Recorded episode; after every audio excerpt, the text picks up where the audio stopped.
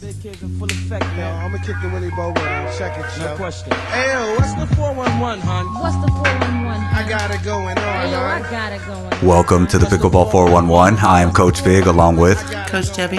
and today we're going to talk about neutralizing an aggressive player. Um, yeah, the aggressive player, you're going to find them in all levels of pickleball. Um, I'm not necessarily, we're not necessarily talking about bangers.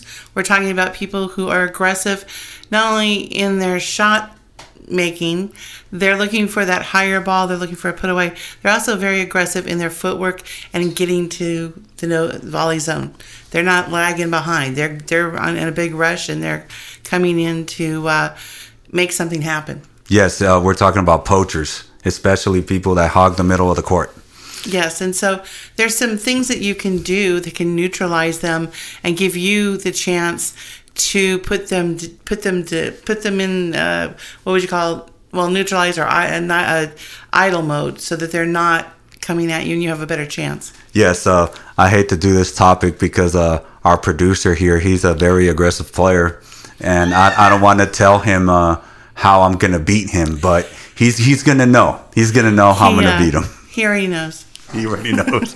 okay, so we're Um, He- going to talk about. A, he is a very aggressive player. I can I can uh, visualize him flying across the court. Yes. Okay, so we're going to talk about it. So go ahead. Uh, you'd like to say the first tip? Okay, so um, we're going to use a couple of, you know, it, an aggressor can be in either side. Scenario I'm going to talk about is the partner of the server. Okay, and people don't think about this quite as much. Uh, it's usually the other way around, but the server serves the ball, and uh, I do this. I, I, I've always done this, even from when I first started. Is if my partner's serving and the ball goes over and it starts to come back, and I know that they're going to take that ball, it's it's their ball. I start going forward. I figure I get a free trip to the no volley zone while he's uh, going to hit his third shot drop or whatever shot he selects, and I'm going to get into that no volley zone. This is an aggressive move. Okay, so I, I would be identified as the aggressor in the scenario because I'm trying to get the no volley zone and hope that the other team is going to make a big mistake. Partly what you've been told is that on that third shot drop, if the server's still back, you should be going to their feet and hoping that they'll pop something up. But that's not necessarily true because if you do go back to them, I, as the aggressor, am already at the net. I could try to take, knowing you're going cross, I could poach that ball and, and hopefully just win the point outright. So that's the scenario we're sort of talking about. It could be the other way around as the returning team as well. But one of the tips on this is while hitting deep to the person coming in is a good tactic, it's not such a great tactic with when they have an aggressive partner at the net. So what you want to do is you can hit that ball back to them, but you're going to have to stay away, meaning more of an angle to that player and a shorter ball, shorter, shorter, low, lower ball. That takes the aggressor out of the play. Yes, uh, to neutralize an, an aggressive player, uh, having a very good drop shot neutralizes the player a lot. You can surprise them, uh, especially when they hog the middle of the court, going line. That's just an obvious tip because they love uh, hogging middle, uh, especially when they're on the even side. Uh, they're always looking for that forehand smash. So if you go line or do an inside out uh, dropper to their backhand, a lot of the times you're definitely going to neutralize the uh, aggressor for sure.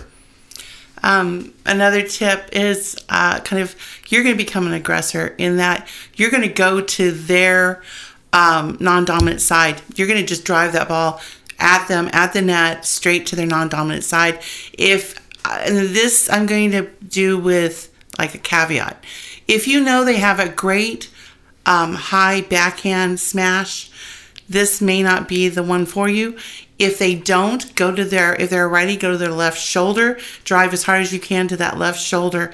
And a lot of times they're either going to dump into the net or hit out. So that's another way. Just just be aggressive back to them, um, because they're looking to move. They're looking for a ball to move to, and this anchors them. It puts them right in there. They're not expecting the ball to come right to them. I wouldn't do it on every shot because now they're going to get used to it, but it's a mix. You can use that one as well. Right. And then the, that's a perfect transition for this next tip, which is just go straight at them. So when you have an aggressive player, they love to reach. That's what they do. So when you go right at them, now you're neutralizing the reach advantage that they have on you. So they're gonna have to come up with something different. A, a drop, uh, a dropper. They have to hit a dropper now. Now they can't be slamming the ball. So if you have that shot and you don't own a third shot drop, for example, that would be a good tactic to neutralize the aggressor, along with going to the non-dominant shoulder to where um, they can't put the ball away. Um, I'm going to throw this one out. I don't think we talked about this one, but just came to me. Another option is when you have uh, the server and then you have their partner who's the aggressor, what you want to do is stop returning to the server. Uh, Even though you've been told go cross court, don't go cross court. Go straight at the aggressive player because, like I said, they want to sneak in right? So what you're going to do is you're going to try to hold them back at that line so they can't do their antics of coming in and being that aggressor and attacking any any ball that's, you know, waist height and above. So that's another tactic. Yeah, either way, on whatever side you're doing, serving and returning, the one thing you don't want to do is a floaty ball in the middle of the court where the forehand is in the middle and that aggressive player is there, you're going to get smashed for sure. So that is definitely not the play you want to do. You want to try to redirectionalize the ball and you will take their aggression away from them. Yeah, and then another one is aggressors like movement. They like to go side to side. They like they, they like to go. Once you see that they're sort of, sort of what you want to do with your ball is hold your ball a little bit, meaning don't hit it as as soon as you normally would. Hold it a little bit, and then once you see them leaning in a committed, hit behind them.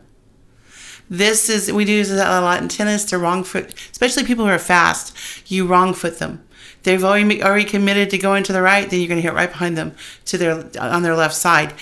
This will also neutralize that aggressor because they can't be in two places at one time. And the other thing is, body weight once committed just doesn't shift well back. So that would either, if they did get to it, it most likely is going to be a very easy shot for you to put away. Right, and as we all know, uh, backhand smashes tend to be a little softer than forehand smashes, so that definitely would be the tactic for sure.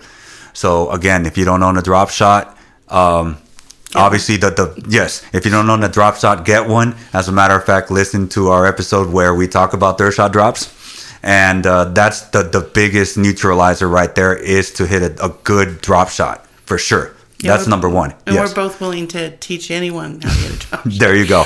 now here's uh, the go other ahead. here's the other thing with um, with this scenario what we're doing is you know when we very first started the episodes we started you guys with basics and building you and building you. And now we're hoping that you're you know, we're almost into a year. August will be a year of doing the episodes.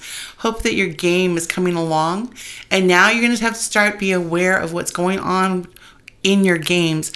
What's happening to you? What are you doing to others? So part of this is being aware. What what what are we under who's being the aggressor over there? What are they doing to us? And how can we change the scenario? How can we neutralize? How how can we become the aggressors maybe you know?